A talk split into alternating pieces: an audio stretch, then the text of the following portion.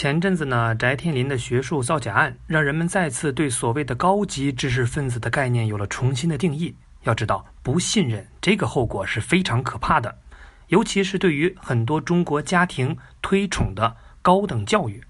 而大学呢，是近代科学的孵化地，正是因为它的出现，一批批科学家才诞生。那大学到底是咋来的呢？今天呢，咱们就好好聊聊这个话题。大家都说知识改变命运，考上大学就有了前途。爹地希望你考上大学，老师呢希望你考上大学，甚至隔壁的王叔叔也希望你考上大学。可他们只是希望，却从不告诉你大学到底是什么。所谓大学呢，就是提供高等教育的地方。那什么叫高等教育呢？首先，教育的级别是这个样子的：学前教育、初等教育、中等教育。高等教育，在大学之前，大家都学的是基础知识。有了这些知识呢，搬砖是没有问题的。可是除了搬砖，还有好多专业呢。比如，技工哪家强？中国山东找蓝翔。挖掘机学校哪家强？中国山东找蓝翔。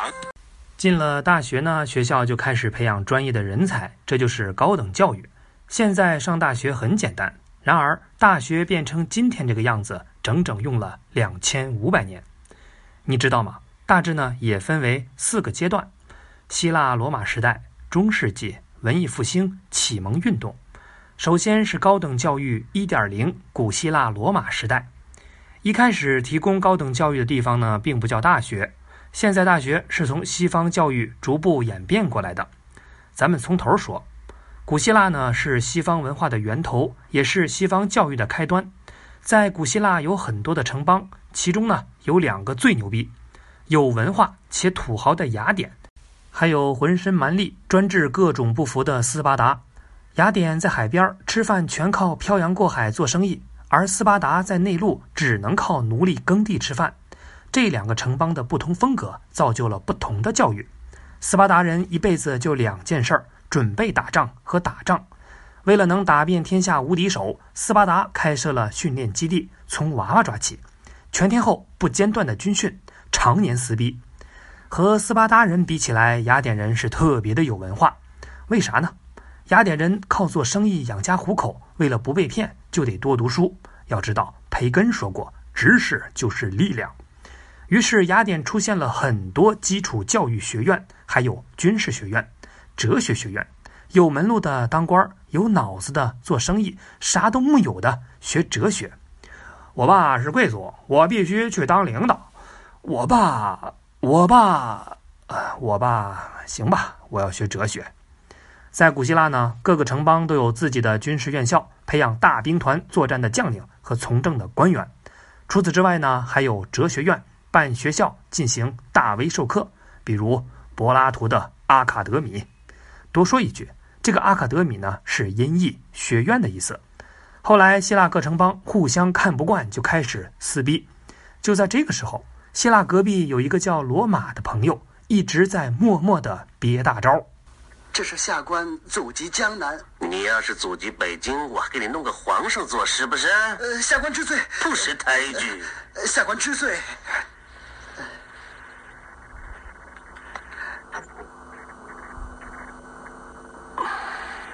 行了，但你明天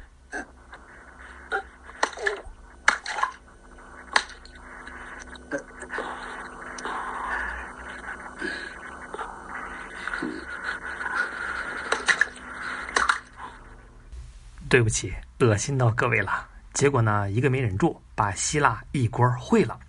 于是罗马呢，不但接管了希腊的地盘，还成为整个西方的扛把子。在文化教育方面呢，罗马照抄希腊的，但地盘一大，事儿就难管了。凡事总有点规矩才行。于是呢，各地出现了法学院，律师专门成了最热门的专业之一。但当时最好的学校呢，都不在罗马。为了能够受到良好的教育，很多贵族子弟甚至是漂洋过海去求学。这就到了高等教育二点零阶段，上帝来掺和的中世纪。因为罗马帝国窝里斗撕逼成了两半儿，也就是西罗马和东罗马。西罗马帝国和野蛮人干架，没打赢，挂了。于是呢，变成了野蛮人的地盘儿。哎，你知道有句话叫“没文化真可怕”。那现在局势更糟，因为野蛮人就没文化，于是整个西欧随即就进入了黑暗的中世纪。在中世纪，社会混乱，瘟疫横行，老百姓不识字，啥都学不来，就只能信上帝。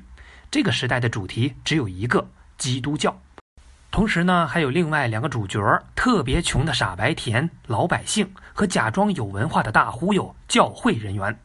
那这么看来，如果想当一个文化人，只能去教会学校了。教会学校的高等教育没别的，就一门神学，这是绝对的热门专业。一旦入了行，比国王还受欢迎。因此呢，整个欧洲掀起了神学热，出现了大批神学院。想要有一个前途，就去神学院。后来，西欧部分城市开始和东方做生意，百姓渐渐有钱了，手工业成为致富之道。但问题来了，工人不够用咋办呢？办法只有一个呀，那就是盘他，啊，不是教他。于是，在意大利诞生了人类历史上第一所像样的大学——博洛尼亚大学。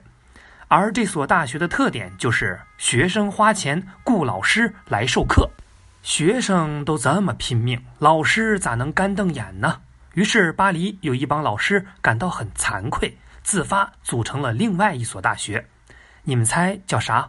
还用猜？巴黎的肯定是巴黎大学呀！难不成还能叫刘老根大舞台吗？注意了啊，这是人类史上第一所老师来办学、招募学生的大学。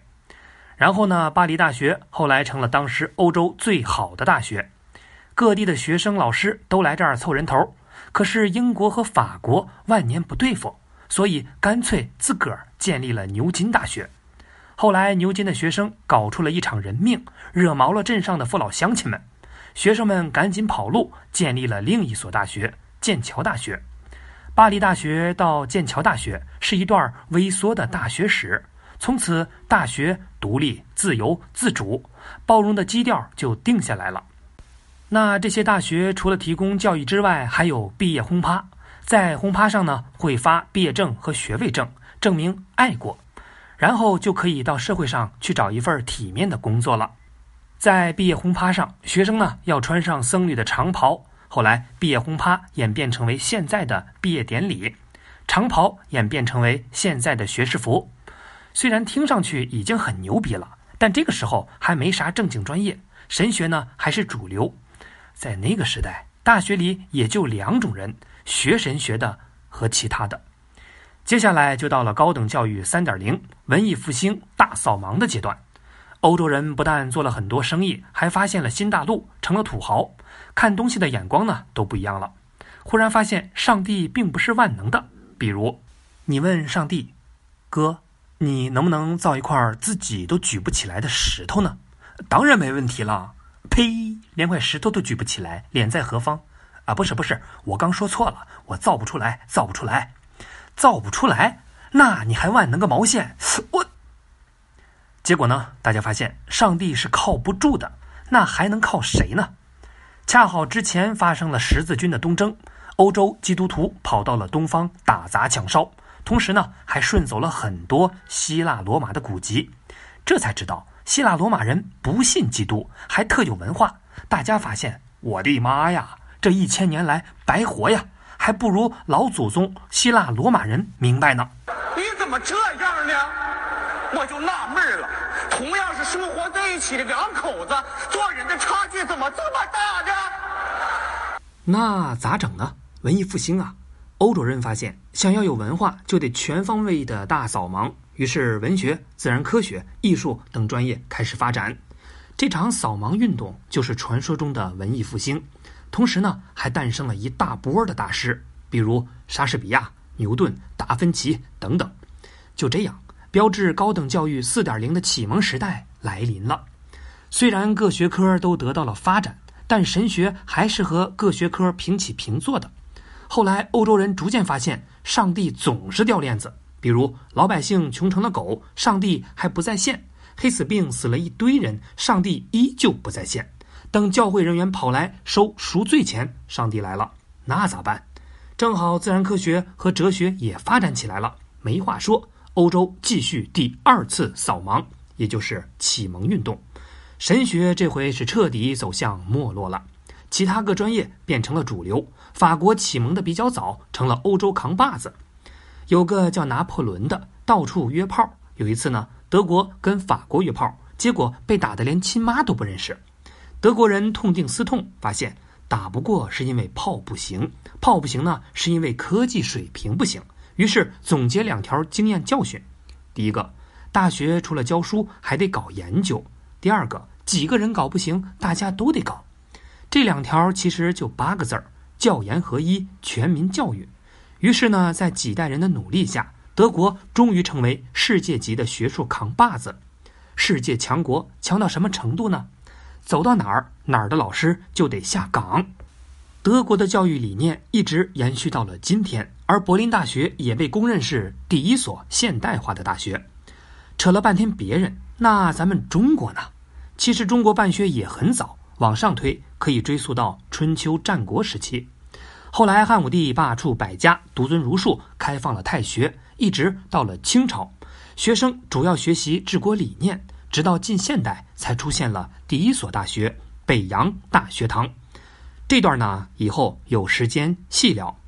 行吧，今天就聊到这儿。